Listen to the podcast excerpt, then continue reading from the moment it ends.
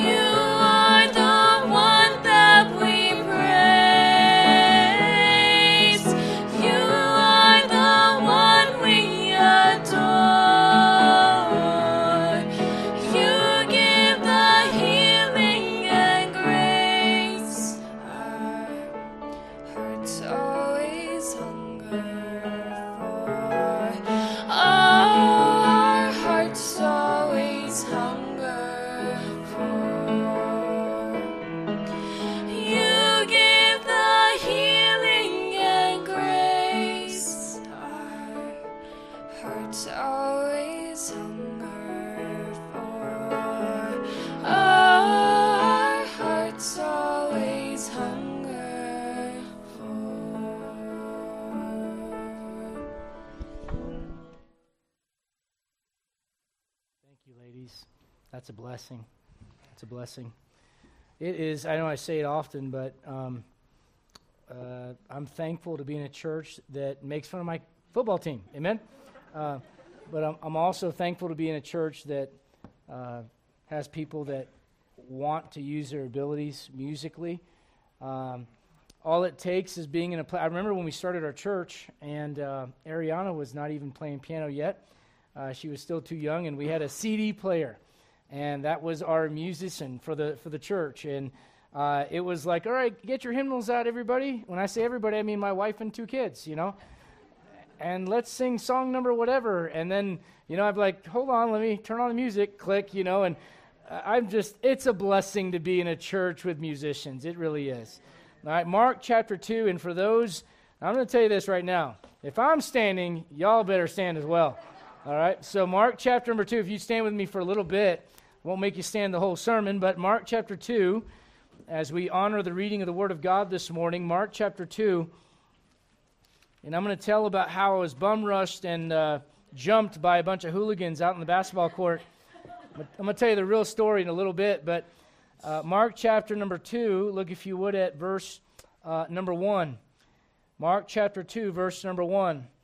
Uh, I would say this before we read the passage. One of the hardest things to do when you have fallen down is to get back up.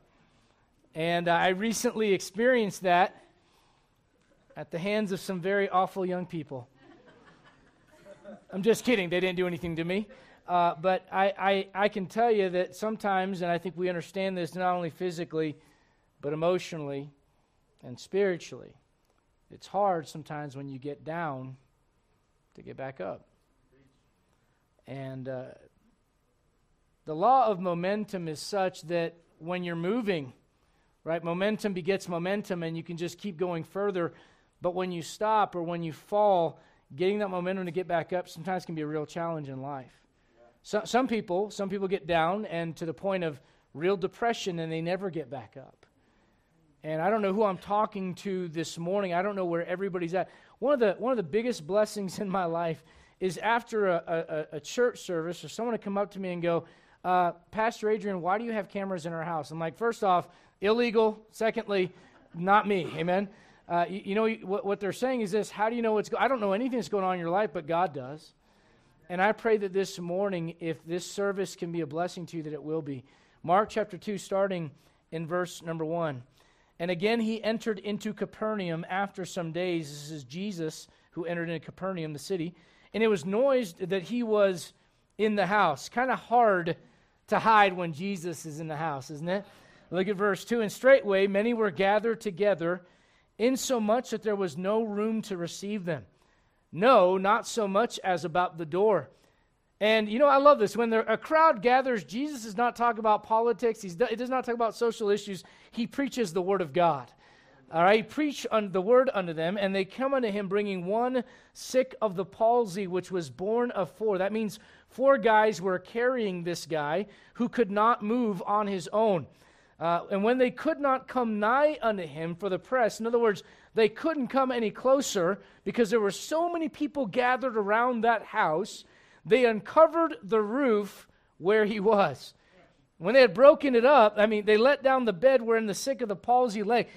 Do the mental picture in your mind. You got a guy that's on a stretcher, four guys are carrying him. They get to the house, and they're like, man, there's way too many people to go in through traditional means. So I'll tell you what we'll do. We're going to climb around the other side of the house, get around the backside, climb up to the top with the guy on a stretcher, break up the roof, and let the guy down. That's awesome. That's pretty cool. I think that's pretty neat. I mean, some people, if they, if they I, I wonder sometimes, you, some folks, I've seen some folks walk in and look around and go, kind of full. I don't know if I want to sit here, you know, and leave. And uh, here these guys walk in. It's very full to the point they can't get any closer. And they find a way to climb on top of the house. I like stuff like that. I like that kind of character, you know? The Bible says they let him down. The Bible says in verse 5, when Jesus saw their faith, he said unto the sick of the palsy, Son, thy sins be forgiven thee. But there were certain of the scribes sitting there and reasoning in their hearts. I love people that sit on the sidelines and do nothing but complain. they weren't helping this guy. They're just, but once Jesus does do something, they have a problem with it. Why doth this man uh, thus speak blasphemies? Who can forgive sins but God only? Well, he is God manifest in the flesh. Problem solved. Amen. Verse 8 And immediately when Jesus perceived in his spirit that they so reasoned within themselves, he said to them, Why reason ye these things in your hearts? Whether is it easier to say to the sick of the palsy, Thy sins be forgiven thee, or to say, Arise and take up thy bed and walk? In so many words, guys, what do you think is easier? To say, Thy sins be forgiven, or to give the man the power to get uh, uh, uh, the, the energy to get back up when he hasn't walked maybe in years? Which one's harder? They don't know how to answer him. Look at verse 10. But ye may know that the Son of Man hath power on earth to forgive sins he saith to the sick of the palsy, I say unto thee, Arise, and take up thy bed, and go thy way into thine house. And immediately he arose, took up the bed, and went forth before them all, insomuch that they were all amazed and glorified God, saying, We never saw it on this fashion. I guess you would say that, wouldn't you? Let's go to the Lord in prayer this morning. I'm going to ask Brother Eric if you'd open us up in a word of prayer, sir, if you would.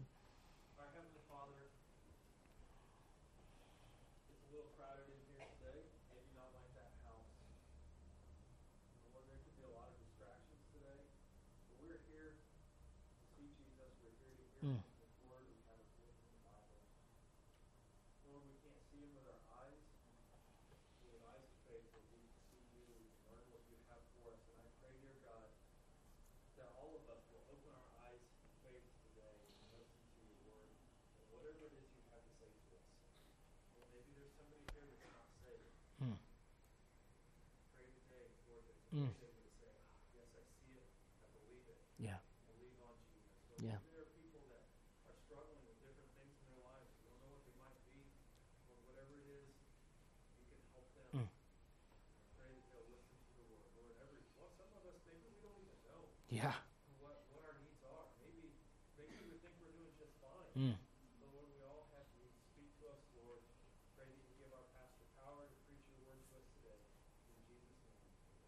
Amen. Be seated if you would. I, I want to kind of take you back in time and maybe get you in your mind's eye to go back to this place and, and, and go imagine walking into a city and you hear all this noise and and you kind of locate that noise and you isolate, you go, okay, it's in that neighborhood. And then you, you walk over there and you see this giant crowd, maybe hundreds of people, I don't know. And they're all kind of gathered around the, the front porch of this house. And there's one single man out there and he's saying something. You can't hear quite yet. And the closer and closer you get, it sounds like he's preaching from the Bible. And so this man is none other than Jesus Christ himself. And Jesus is there preaching the, the, the, Word of God to those people that are gathered. And by the way, the world has a lot of needs, and the world is going to be drawn to. Uh, let me just say it this way when someone stands up with truth, not everyone's going to like it, but those that are seeking it will listen. And so there's a crowd that's gathered around to hear what this one man has to say. I want you to imagine that you're there. Now, let me just say this much: is there are a couple people named out in the story, and, and, and Jesus is one of them by name. Uh, let me just say this much we're not him. Amen? So I want you to imagine you're there, but you're definitely not him. And maybe you're one of those that's in the crowd, and maybe you're one of the disciples. I don't know. The disciples really aren't even mentioned by name. They're, they're there, but they're in the background. We know there's four men that carry this man on a stretcher, that carry this man that was uh, sick of the palsy. And I say stretcher, I don't know that they did it that way, but they somehow got this man to Jesus Christ. Uh, there's a crowd that's there, the disciples are there, Jesus is there. I want you to imagine, maybe just for a moment, that you're the man on the stretcher. I want you to go, well, I'm not that bad off. Well, let me just say it this way. We don't, as the brother just got finished uh, saying in his prayer, we don't always know exactly where we're at until we're really honest with God and with ourselves. And, and every once in a while, kind of stepping back and going, man, that, that was me that was on that stretcher. I had no way to get up. I had no way to save myself. And Jesus Christ came by and saved my soul and established my feet on a solid rock and established my goings and gave me a new life. Thank God for that.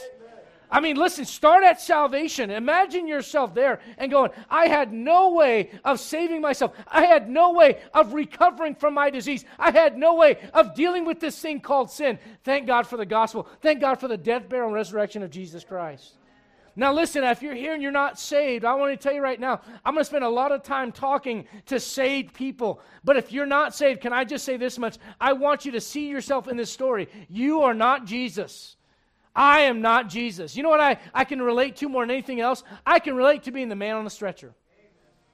And if you're honest with yourself and you would say, I, I, I, don't know that I know Jesus as my Savior, I'm not sure that I'm saved, but I try to live a good life, and I try to go to church, and I try to be kind to my neighbors, and all the other things you try to do, and yet there's not enough energy to get up and get yourself off that stretcher, I'll tell you why. You have not yet met the Savior, Jesus Christ.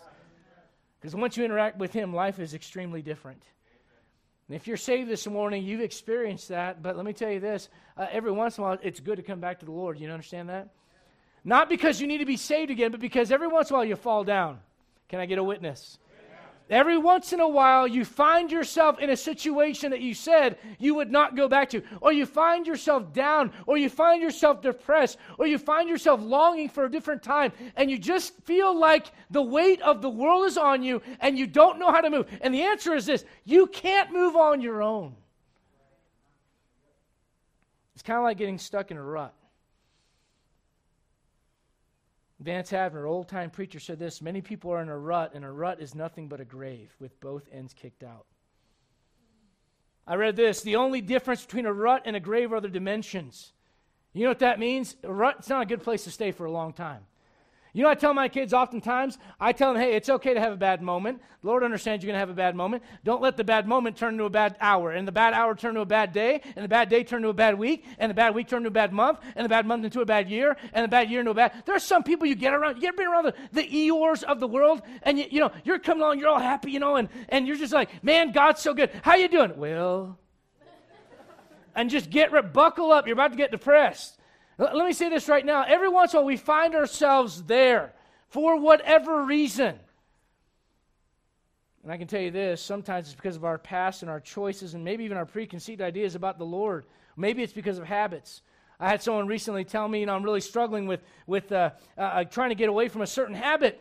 And uh, now, look, I don't care what you think about smoking weed. That's your business. I'm going to tell you right now, uh, I believe from the Word of God, it's something you ought, you ought not do because it's going to mess with your mind and open you up to things that you. Let me say it like this if you're going to try to get some kind of relaxation and some kind of peace in your life, uh, maybe don't do things that are going to open you up to unclean spirits. How about that?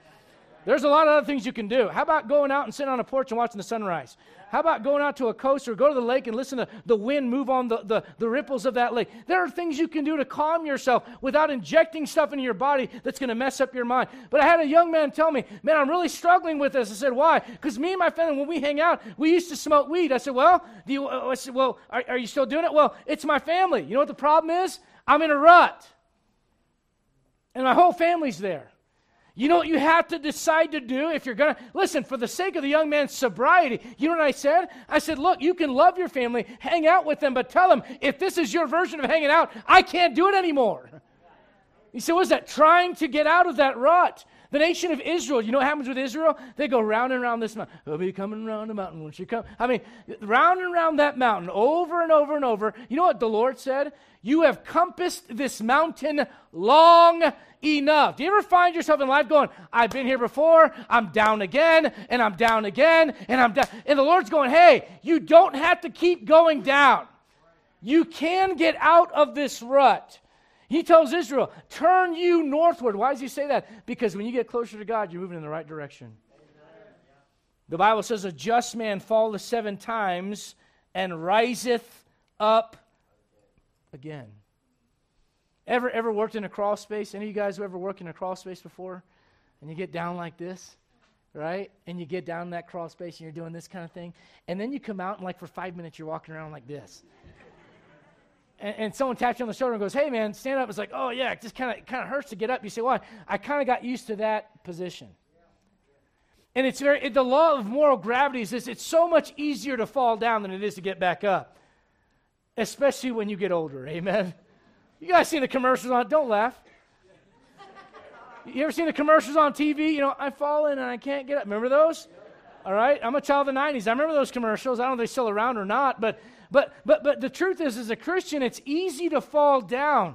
Whether it's into a bad habit, a wrong way of thinking, into depression, into thinking the world hates you and everyone hates you, or whatever it may be, whatever that thing is that gets you down, it's easy to fall in that. It's hard to get out.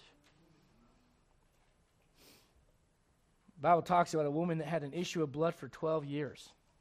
That's a long time. It's a long time to have a disease. You know, the Bible says about her over there in Luke, you don't have to turn there, but it says she spent all her living on physicians. In other words, she tried everything that she knew. Now, you know what the definition of insanity is? Doing the same thing over and over and over and over and expecting a different result.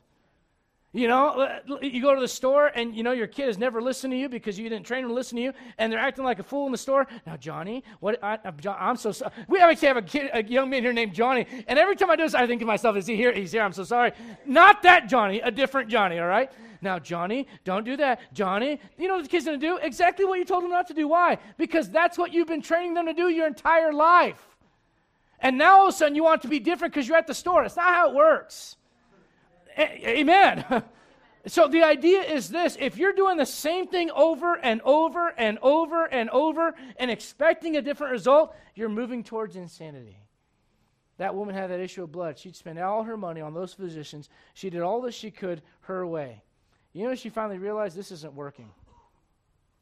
What I'm doing, listen to me very carefully, isn't working.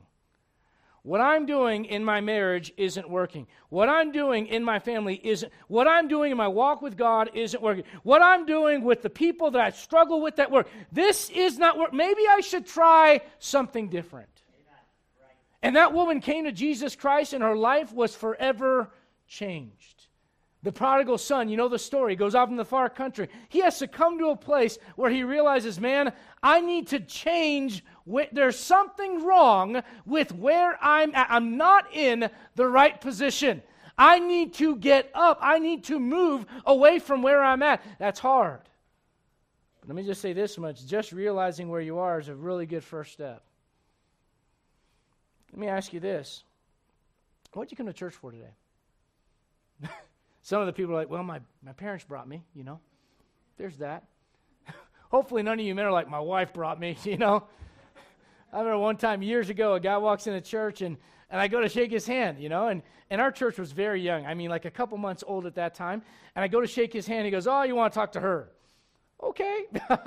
you know, one of those. I'm like, Great. Well, this is going to be fun. You know what happened with that guy about two years later? That guy called me over to his house when he was dying, and that guy got saved. Thank God.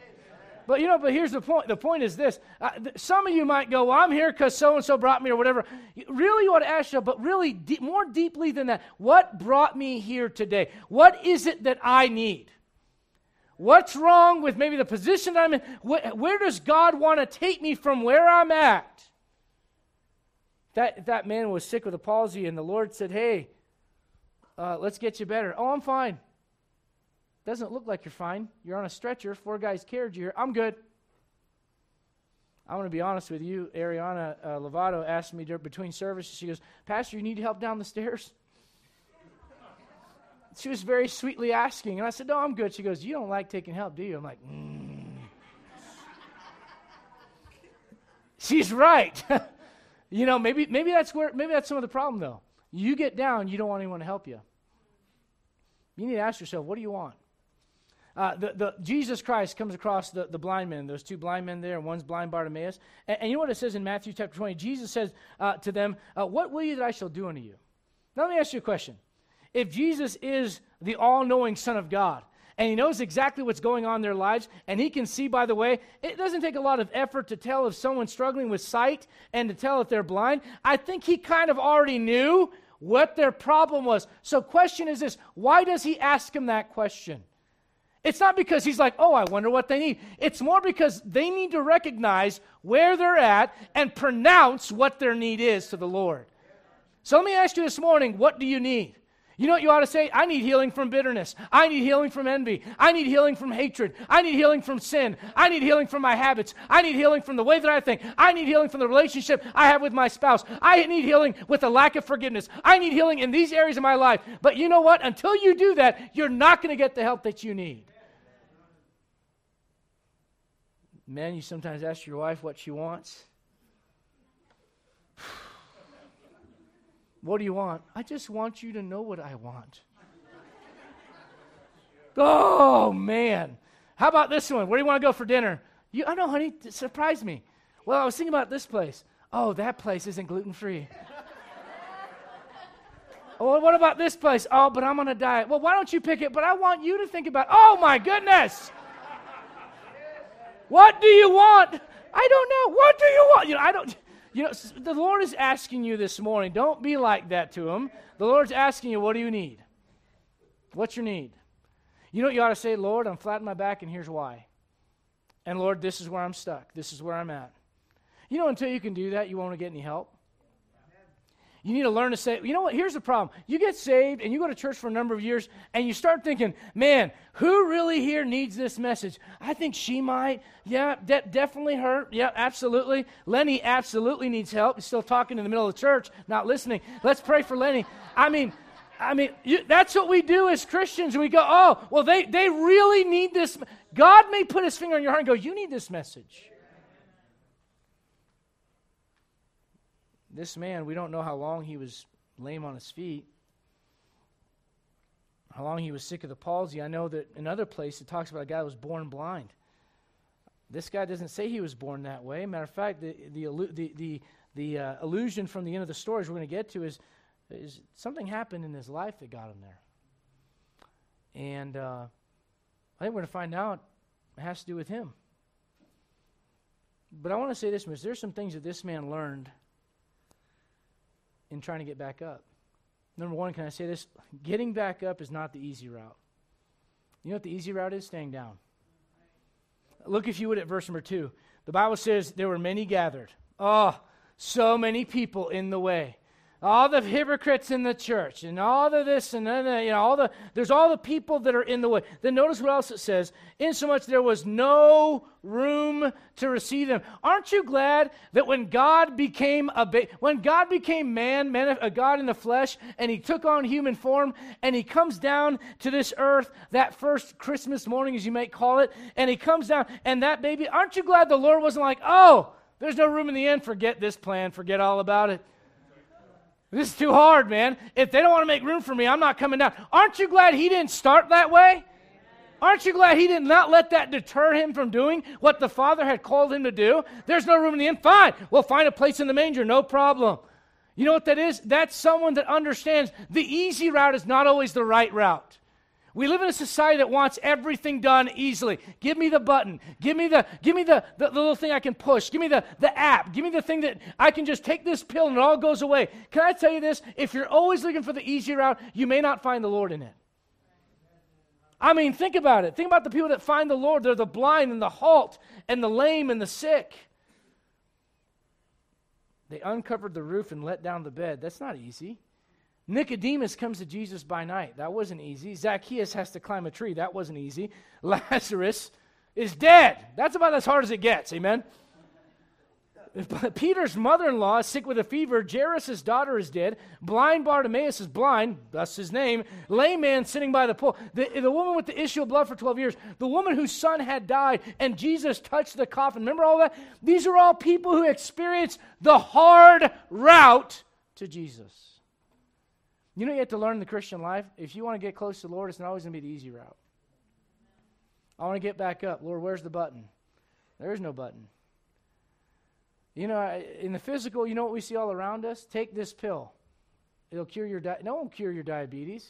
You know cure your diabetes? Lose 100 pounds. You know, but, but that's not easy. You know what's easy? Take a pill. You know, I'm telling you right now, our society has this idea with everything I, I, we've been married for how many months or how many years? And I mean, I've, I've met couples who are married for 20 years, and they're like, you know what? We came to church for a month, and it's not, it's not fixed yet. It's like, good night. It took you 20 years to bury this thing.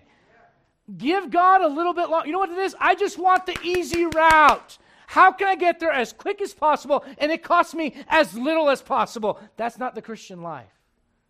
Let me tell you right now if you're not saved, salvation is free. Thank God for that the most important thing you could ever gain in life uh, the, the, the, escape from God's wrath and from hell and the judgment on sin and entrance into heaven, adoption into God's family, being clothed with the righteousness of Jesus Christ. All that's free.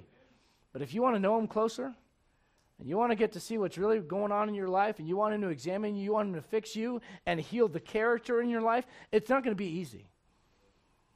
Matter of fact, the rich man, rich young ruler comes to the Lord and goes, Oh, Lord, I'm ready to leave everything. And the Lord tells him exactly what he needs to do. You know what he does? He walks away sorrowful. Why? Lord, I was hoping you'd tell me something easy. That's not always the Christian life. Can I remind you of the words of Jesus? If any man will come after me, let him make a lot of money, live in a mansion, drive a Rolls Royce, and put it all over social in Jesus. That's not what it says. If any man come after me, let him deny himself, take up his cross daily, and what? Follow me. There's nothing easy about the Christian life. The only easy thing about it is how you entered in through salvation. Thank God for that.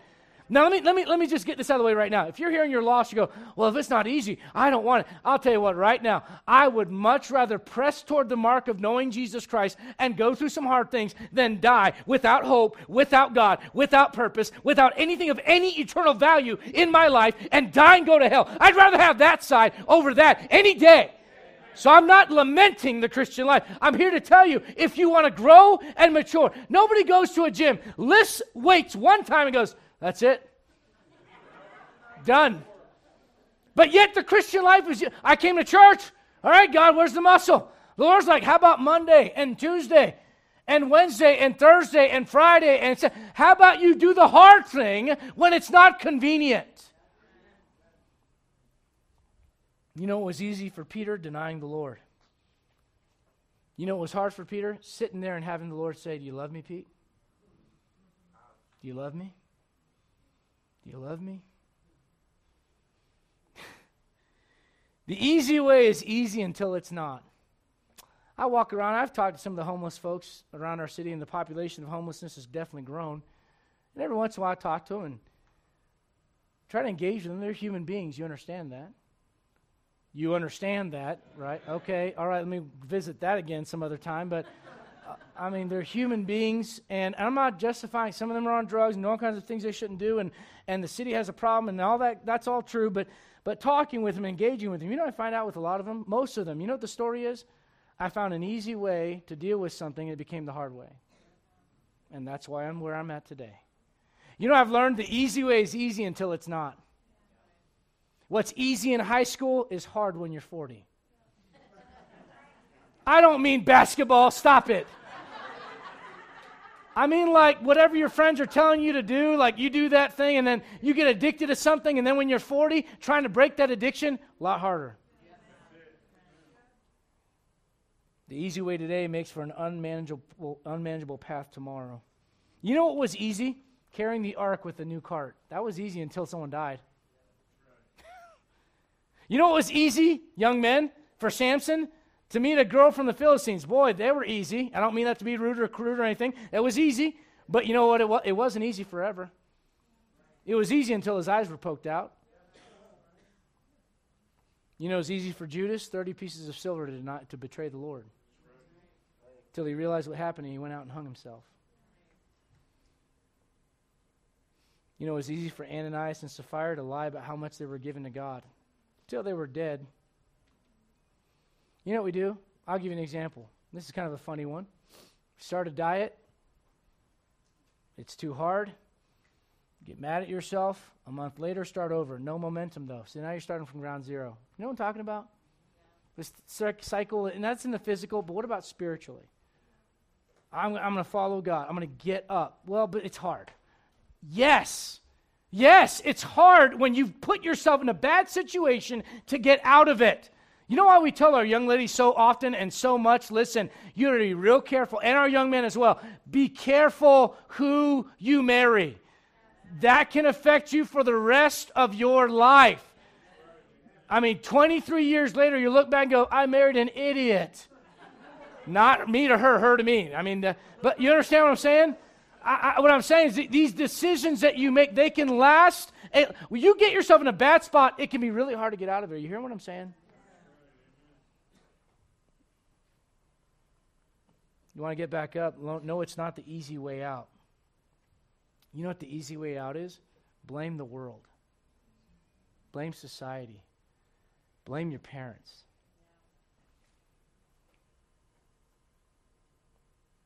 Secondly, can I say this? It requires surrounding yourself with the right people. You want to get back up? You need to take inventory of who you surround yourself with, both in the real world and the virtual. Can I, can I point out to you, look if you would at verse number three. I don't know who these guys are. They don't name them. We don't know a whole lot about them. But, but man, here's some character of these men. It, the Bible says that they brought this one sick of the palsy, which was borne for four guys who are unnamed. Not only did they bring him to the Lord, but when they couldn't get inside, look what it says in verse 4 they uncovered the roof and they let him down. Like, there's nothing in this story that makes me think that these men were servants of that man. There's nothing that tells me that they had to do what they were doing. You know what they were? They're a great picture of the kind of people you should re- surround yourself with as a child of God if you want to learn to get back up in life. Their names aren't mentioned, but you know what I do know about them? They stepped in when the world stepped out. Those are some good friends. Who are you surrounding yourself with? You find yourself going, well, it's, it's hard to get up from where I'm at. You know what you might need? Let me, let me say this. If you have friends, I don't, I don't care if they're Christian or not. If you got friends that are always talking about how hard life is and you're depressed, I got news for you. You might need to find some new friends if, you, if, your, if your friends are the ones that are going to kind of push you as far to the edge as you can go to see if you're going to fall back in the old ways, get some new friends. If your friends are self righteous, stuffy Christians that are Pharisaical, looking down at others all the time, and you struggle with self righteousness, I got an idea for you. Get some new friends. You, you say, what? You've got to surround yourself with the right people if you want the right results in your life. You cannot expect for your life to go in a certain direction and it goes and, and, surround yourself with people that are going in the opposite way. You have to look around and go, man, do I have people that would bear me up? Let me tell you something. The other day I fell down playing basketball. You say, what happened? I was playing innocently, shooting the ball, making three pointers left and right. Just eyes closed, just dropping a man drop. Just, just, just like that. And then, and then Lenny came behind me with a baseball bat and just went like that. And I fell to the ground. All joking aside, I thought somebody hit me. I did. I was like, Forrest Gump, somebody hit me. You know, like I, I, I was like, I literally, I fell on the ground. Some people around me said they heard a snap. I don't know if they did or not. But I, I literally thought someone hit me from behind. I went, I said, who hit me? And they're all looking at me like, man, what's your problem? Nobody hit you. But let me tell you something. When I fell down, I literally went, I went to kind of, you guys remember this, I'm kind of like on the side like a little baby. I don't want to reenact it. It's not exactly my best manly moment. And I'm on the ground, kind of like this on the side, you know, kind of in the fetal position. And, and I, I'm trying to get back up, and I realize I can't do this on my own. You know the most humbling things in the world to do? Is to allow grown, sweaty men to grab you and carry you like a damsel in distress, which is exactly what Joseph Stevens did for his pastor. I got some good friends. I thank God for that. Hey, spiritually, when you're down, can you rely on some people to help pick you up? Your friends will make a real difference. The wrong crowd can have the wrong effect on you. Over there in Numbers, the children of Israel coming out of Egypt, and the Bible says that uh, the mixed multitude that was among them fell lusting. You know, it's a great picture of? It's a picture of God's people being mixed with the world, and what the world is struggling with spills into your life. You say, why? Because we're just kind of like this. You know, some of you may need to maybe, maybe the big challenge for some of you today is to go, I need to separate from some things in my life today. And I need to replace them with the right relationships in my life today. You see, what were they? These friends unnamed. You know what they were? They were determined. Look at verse 4. They couldn't get to Jesus normal route, so they climb a roof. I just love that. They were determined, they were willing to work. I don't know about you, but like breaking the roof of a house sounds like work. And, and I know constructing the roof would be harder. I get it. But, but breaking it would take some man wow labor, right? And so there they are, breaking that roof up. And then they go, okay, how do we get them down? Well, let's just lower them down to the Lord. I think we can do that, right, guys? Yeah, let's work together. I mean, these guys had something going on. Those are the kinds of people that you want. They will do whatever it takes to get you to Jesus.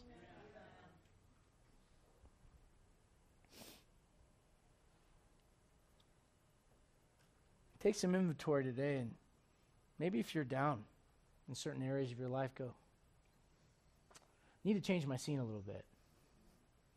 If I have a chance of getting to the Lord and getting this right in my life, I, I need to just look at what's around me.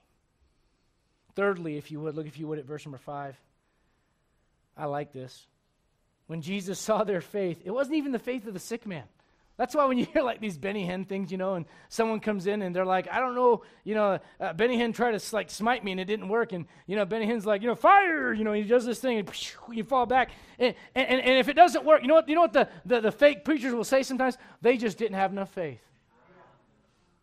What a bunch of junk, man. You know, you know what that is? That's not even biblical. In this story, it wasn't even the faith of the man, it was his friends. The faith of his friends. Think about that for who you surround yourself with. And notice what it says here in verse 5 at the end Son, thy sins be forgiven thee. Now, you may not take it this way, but you know what? If you're proud and you're like, what are you trying to say, Jesus? You saying I'm sick because of what I did? You know what Jesus would say? Abstinently. Now, I'm not teaching that if you ever get sick, it's because of sin. Don't ever walk away with that. That's garbage. What I'm trying to say is this from a spiritual standpoint, if you're never willing to own that you might be part of the reason why you're flat in your back, you're not going to get the help you need. You know what the Lord says? Thy sins. And the guy does not argue. He doesn't go, Well, you don't know my background. You don't know my childhood. You don't know who my parents were and how they raised me. Listen, some of you, for the love of God, you're going to have to learn to divorce yourself from this psychobabble that everything that's in my life, it's the problem of my parents. You're a grown, some of you are grown adults. You got to let go of that there's a shelf life. And some of you had good parents who tried their best. You know what I think to myself? If I walk around in my 40s and 50s complaining about my parents, God help me if my kids don't do the same thing. I don't want them in their 40s and 50s going, man, my dad this and my dad that. And my... Thank God I had parents that were there. I mean, listen, at a certain point in life, you you need to learn to do? Just say, it's not everybody else. remember one time um, it's kind of a funny story. Not not our camp, so I don't want you guys to get all worried, okay? But a summer camp that I went to growing up, there was this kid, Silver State. He kept saying, "Man, something stinks in here." In boys' cabin. Now, boys' cabins, everything stinks in there. and and it just every time I go into a boys' cabin, I'm like, did I smell like that when I was? and so Anyways, I, I got I got to answer that, Miss Debbie, because she said the answer is yes. I was a weirdo. At 15, I take three showers a day. I was not that guy. Uh, yeah, I mean, like, like I, I, don't know if it's the Puerto Rican in me. You see what you got? You got deodorant, you got body spray, you got lotion, you got, you got all kinds of layers of good smell. You guys judge me? Well, I, you want to judge me? That's fine. I ain't to be judged for stinking, that's for sure this guy's talking about something stinks, something stinks. Finally, we go up to him, dude, you don't have deodorant on. You stink. The whole time he thought it was someone else. Sometimes in life, when the Lord says, Thy sins are forgiven, instead of puffing up your chest and going, Well, you trying to say that I'm here? Yeah, the Lord's going, Yeah, I, I am saying that. Sometime, now look, not every time that you're down is it because of you. I understand that. You have the story of Mephibosheth in the Bible. He was carried by a nurse and dropped, and he was lame on both of his feet for the rest of his life. Sat at David's table, a great picture of salvation, the Lord taking us into his table when we didn't deserve to be there.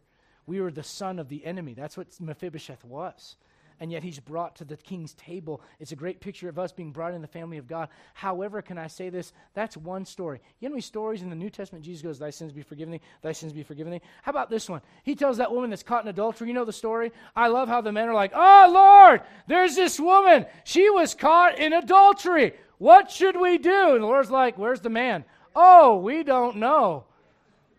There's a lot of questions surrounding that passage of Scripture that should be answered. You know, I, have heard people say, and listen, listen, I, I believe this sincerely. I, I, believe that if you don't want to be treated the wrong way, you should obviously present yourself the right way. But let me also say this, gentlemen uh, someone dressing the wrong way does not justify your wrong behavior. Don't you ever go walk, walk, out here and go, Preacher said I would never justify that. That's wickedness. When a man says, Well, she shouldn't have been asking for it. Hey, jerk, keep your hands to yourself. Unless you're married to her, you don't need to touch her. Amen. You say, oh, preacher, we're in 2023. You know, we're beyond that. We don't need to get married. Fine, do whatever you want, but let me just say right now if you're not going to do it God's way, don't complain about the results. What I will say is this that woman's caught in adultery, and everyone likes to point out the fact that Jesus says, Neither do I condemn thee, and he does. But he follows it up with this statement Go and sin no more. She does not go, How dare you? You have no idea how I was raised.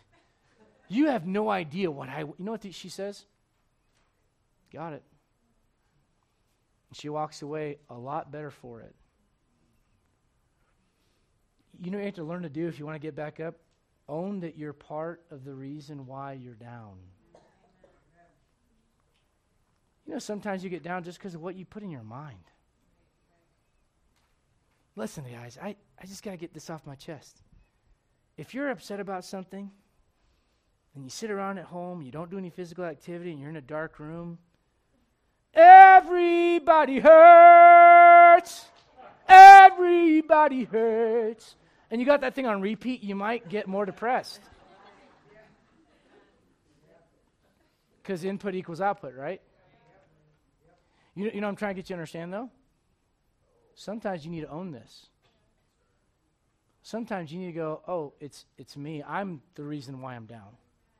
Oh, no, it's what my spouse said to me, but how'd you respond to it? Well, it's what my parents, yeah, but how'd you respond to it?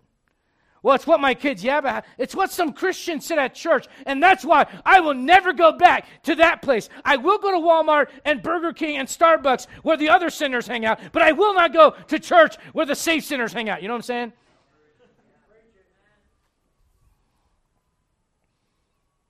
Hmm, I love that tune.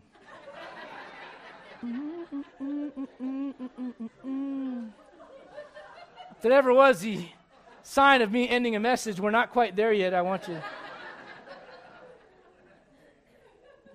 Go to Psalm 51 in your Bible. Go to Psalm 51. Psalm chapter 51.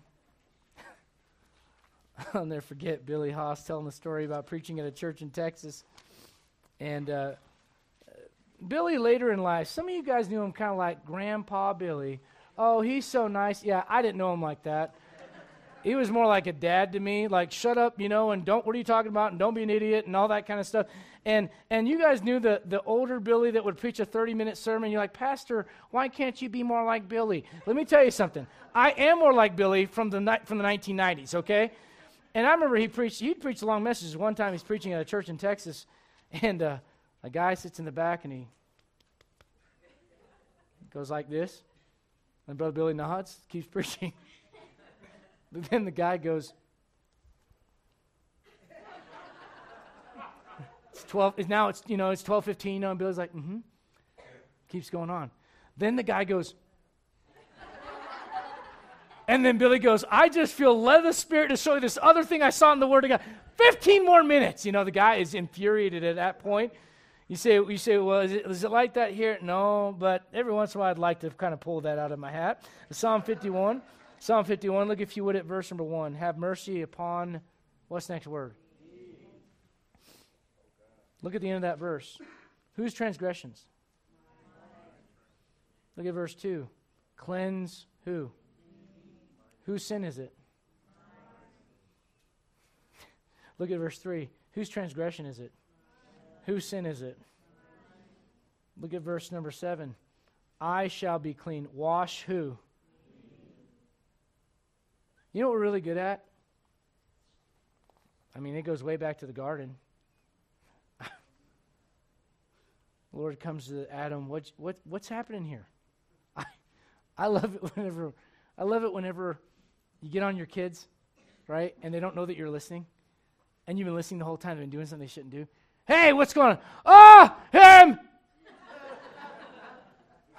like they don't even know. It's just like the first thing that comes out of their mouth is, it's someone else, it's not me. The Lord goes to Adam.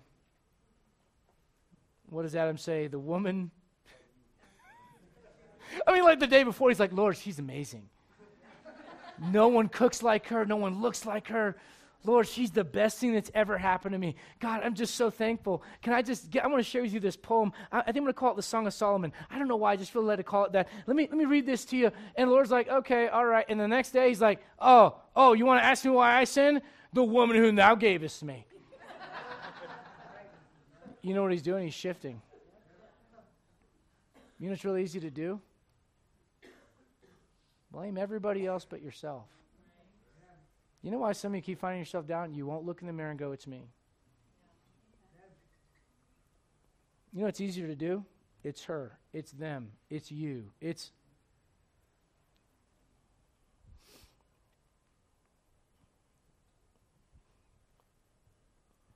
The Bible says that Adam points the finger at his wife and says, It's the woman whom thou gavest me. And of course, she turns around and says, It's the serpent. You cannot stand in gratitude if you're stuck in victimhood. You can't follow the Lord in gratitude if you're simply always looking at how you've been wronged and this is the reason why you're down.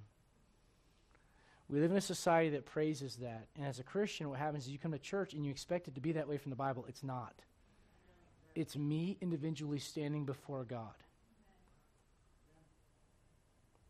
You know what Peter gets to experience? 3,000 people getting saved. I would say that's pretty awesome. if I preached a message and 3,000 people are like, I want, I want Jesus, I'd be like, best day of my life. You know how Peter got there? The Lord dealt with him. Lovest thou me? Lovest thou? Well, Lord, why are you putting all the attention on me? Well, let's just get through this because you denied me three times. So let's talk about this three times. Well, well, Lord, I mean, look, what about him? No, no, no. It's about you right now. The Lord restored him, but Peter had to own it. He had to own it. Look, if you would, back at our passage. Go back to Mark chapter 2. Mark chapter 2. Let me say this as we close the message. Look at Mark chapter 2. You want to get back up, it demands obedience. I'm going to show you something I think is really interesting in this passage. Mark chapter 2, I think there's a lot of things that get looked at. The roof getting uncovered, you know, the, the, the, the, the men that are there, Jesus preaching the word, the miracle of Jesus just speaking the word, and, and that man receiving his healing. But, but I want to show you something because the healing has already been received, but I want you to notice, and look if you would at verse number 11. Verse number 11 I to thee, arise and take up thy bed and go thy way into thine house. Let me ask you a question Did that man need healing? Yes or no? So if the Lord says, Arise, you're healed, that's good enough, isn't it? It ought to be. Why does the Lord say, Arise and take up thy bed? I think there's a lot to that. I would say this as we close this out: if you want to get he- you want to get healing, you want to learn to get back up. It demands obedience for lasting victory. You know what that means? I don't even want to do this, but God said to, so I'm going to. Lord, I just got healing. I don't even know if I have enough strength to take a step. But you know what? You said to pick up the bed, so I'll pick it up. Why would the Lord say, pick up that bed? I believe this. I believe he wanted that man to realize, I want you to look down at that as you walk away, and I want you to remember what got you in this mess, and I don't want to see you there again. You know what it takes, though? A little bit of obedience. You know the distance between knowledge and victory is? It's action. A lot of Christians know the right thing to do, they're just not doing it. How about this? But I haven't walked in years, Lord. Well, but I tried get I tried carrying my bed before. But Lord, what if I fail in front of all these people? Imagine that hundreds of people are gathered there. The Lord says, Arise, take up thy bed. Imagine him thinking to himself, What if I fail? I, I've never done this in front of other people. You know what the answer is? But nothing. Just obey. You know, if you're lost without Jesus Christ, the only obedience that he requires is you obeying the gospel. You know what that means? That doesn't mean you join a church or get baptized. That means you come to a place you realize you're lost in your sins you need a Savior, one that died for your sins. He didn't do that for no reason. He did, he did not come out of this earth, live a sinless life for 33 and a half years, go to the cross and suffer that uh, awful, terrible death, not just physically, but emotionally and spiritually, with the Father forsaking him. The God, him saying, My God, my God, why hast thou forsaken me? And bearing all of the sins of mankind on his body and doing that and becoming sin for us. He did not do that for no reason. He did that with one thing in mind you. You individually. Well, what do I have to do to make it right with God, to get my sins washed away? I'll tell you all that you need to do believe on the Lord Jesus Christ, and thou shalt be saved. It's a matter of faith. And you come to a place you understand you're a sinner and you deserve the punishment, but He stepped in your place and He died for you. And all He requires is you, obe- you being obedient by faith, meaning this the only thing I must do is place my faith in what Jesus Christ did for me on that cross, plus nothing. Not First Communion, not baptism, not the, the, the Lord's Supper, not the mat, none of that stuff. That's not going to save you. You know what's going to save you? The one that died for you. If you're saved, can I say this? You know what I think? It, let's be honest. If the Lord tells you to pick up your bed, you know what some of you would say? Why? I know some of us would respond, I'll do it, Lord, but can I do it later? No, no, you need to walk away now with that bed. Why does that? Instead of asking why, maybe doing it will show you why. You know, I believe this. Some of you are waiting for the right feeling. It's kind of like, all right, Lord, give it to me. And it's like, well, I don't have a feeling. How about you do what he said, and maybe down the road you're going to feel the right way about it? it's almost like talking to a teenager and they're like, I haven't found my dream job. You're 15. like, you know, like, I don't know, pick up poop and, you know, poop or scoop and mow yards and serve ice cream. And eventually, later on in life, you'll find your dream job. You know, it, it's kind of like, like, well, I'm just waiting for, listen, just start where you're at and listen to what God is showing you where you're at. You know what's amazing about this? Notice one last thing and we'll be done. Your obedience can lead to others learning about Jesus Christ. Look, if you would, at verse number 12. Immediately he arose, took up the bed, and went forth before them all, insomuch that they were all amazed. And what'd they do? Wouldn't you like someone to watch your life and go, Whoa, never seen that before? You could do that, but you have to learn to be obedient. My question to you this morning is this What do you want? Why'd you come today? You want some healing? You want to get back up? Maybe learn from this man right here. Let's go, Lord, in prayer. Father, we come in the name of Jesus Christ. And Lord, some days I, I feel I'm the poorest vessel you could use to get across a message that would have eternal impact on people's lives. Lord, I pray that in spite of the speaker, in spite of the, the messenger, in spite of the vessel, Lord, that your Holy Spirit would illuminate. Lord, I pray if there's anyone here that isn't saved, they get saved. Lord, I pray for your people, born again children of God, Lord, that rather than just staying down, they'd realize it might be hard for a little bit, but boy, it's the right move. There may be some obstacles, but it's worth the trip. Lord, I, I pray that rather than blaming others, they would simply say, Yep, He called out my sin for a reason. I get it. And Lord, I'm here to make it right. Lord, help them to get themselves around the right people.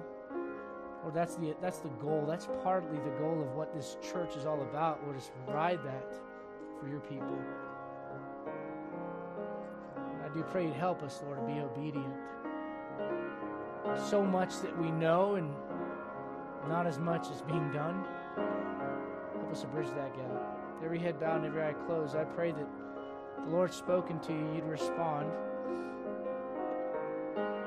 Don't wait. You know where you're at. You know if you're down. Hey, if you're up and things are great in your life, there's nothing wrong. Praise the Lord for that. That's not that's not a bad thing. But I will say this. I pray you remember this message when you find yourself down.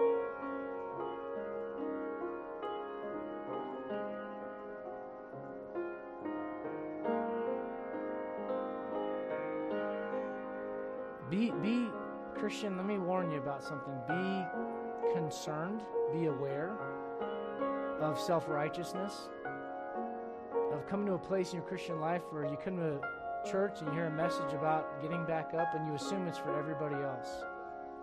Sometimes it's it's for us we don't realize it.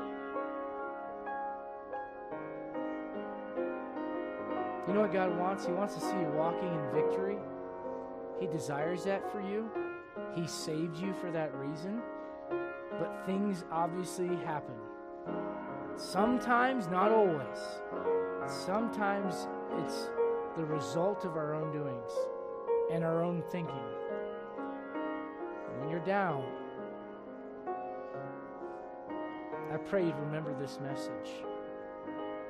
Rise up and walk. Can you imagine being that man lying down there and hearing those words? And all of a sudden feeling something in those nerves and those ankles and in those legs that you haven't felt in a long time. And suddenly getting strength where there was no strength and the impulse to move and to test out what you're feeling. And, and then the Lord says, okay, don't forget your bed. the old saying is you made your bed, now you gotta you gotta live with it, you gotta make it, right? So so Christian, follow this man's example. Don't stay down.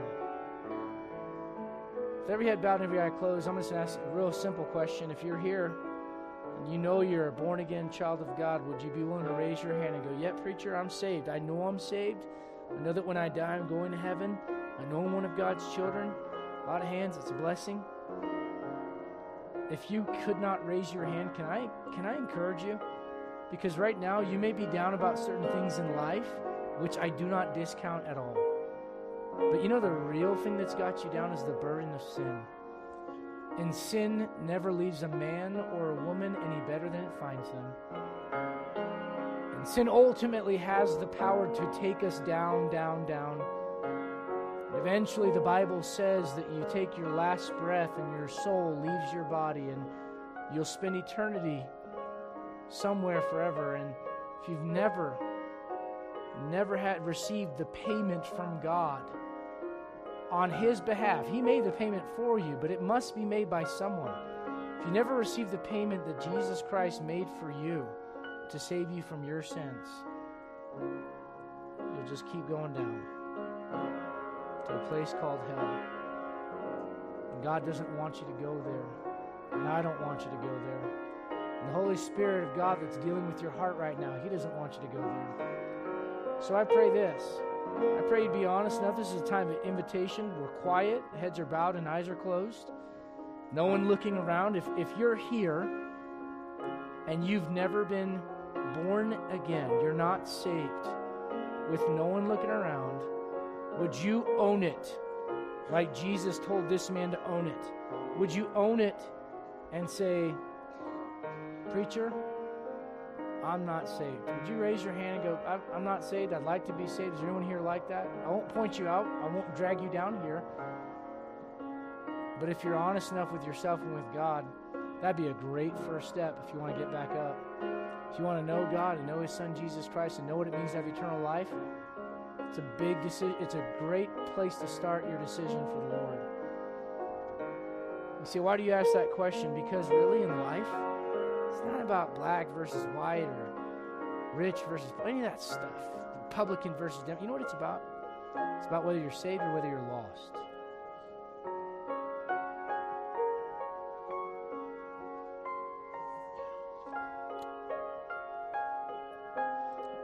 We get kind of cute with God sometimes and we come up with sayings like this Not all who wander are lost, right? Ever seen those stickers on cars? Yeah, I get it. Well, I'm just going to say if I could put a sticker up, it would say, Not all who wander are lost, but mostly are. Look, if you're here and you've never been saved, we want you to be saved. It'll cost you nothing. You don't have to join our church. Frankly, you never have to come a day in your life again to church. I mean, we'd love for you to, but that's not what it's about. It's about putting your faith in what God did for you through His Son, Jesus Christ. And if you'd like to know about that, before you leave today, please seek me out. Seek out myself. Seek out Brother Sean there in the back. Find someone from this church that can open up a Bible and tell you how to be saved. We'd love for you to experience that.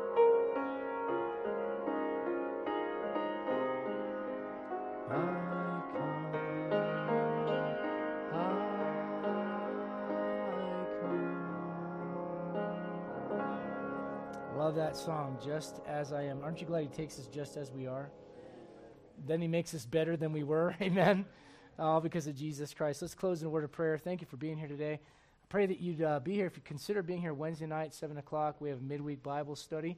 Uh, going over what the Bible says. Ironically, some of you may think the Bible is silent on the subject, but what the Bible says about how to deal with social media. So uh, be here Wednesday night, 7 o'clock. Uh, kids, uh, la- is this is this the last one or second to last one? We're almost done with DBC. Three more? Okay. The last. Okay, got it. Got it. Got it. Got it. Thank you, brother. So this is your last month of of uh, discovery discovery disciples Bible Club, uh, kids. So uh, be here for that. Uh, seven o'clock. We hope to see you then. Let's go ahead and close with the in a word of prayer. And there are some of you that are going to stick around afterwards. I've talked to you already. You know who you are. so don't go anywhere if you would. And uh, what we'll probably do is uh, meet uh, up here closer to, uh, we'll get about 15 minutes or so. Uh, let's close in a word of prayer, though. And I'm going to ask Brother James if you would close this out in a word of prayer, sir.